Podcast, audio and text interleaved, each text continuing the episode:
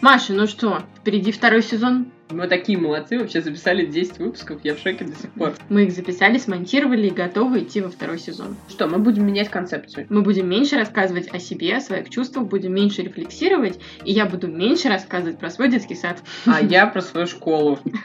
Мы решили больше времени посвятить ответам на волнующие наше поколение вопросы. Как взять ипотеку и не облажаться? Как выбирать психотерапевта и нужен ли вообще каждому человеку психотерапевт? На чем экономить в современном мире? Как стать экофрендли? Нужно ли заводить питомцев?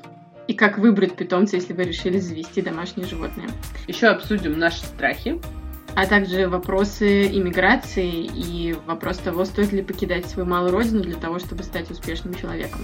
Как завести отношения после 30, как завести друзей после 30. Не нужно ли кого-то заводить, кроме питомцев? Кстати, если вы захотите стать героями нашего подкаста или у вас есть чем поделиться, обязательно пишите нам. В Инстаграм, который указан в описании подкаста. Мы читаем, всем ответим, всех любим, обожаем. До встречи во втором сезоне. Новые, взрослые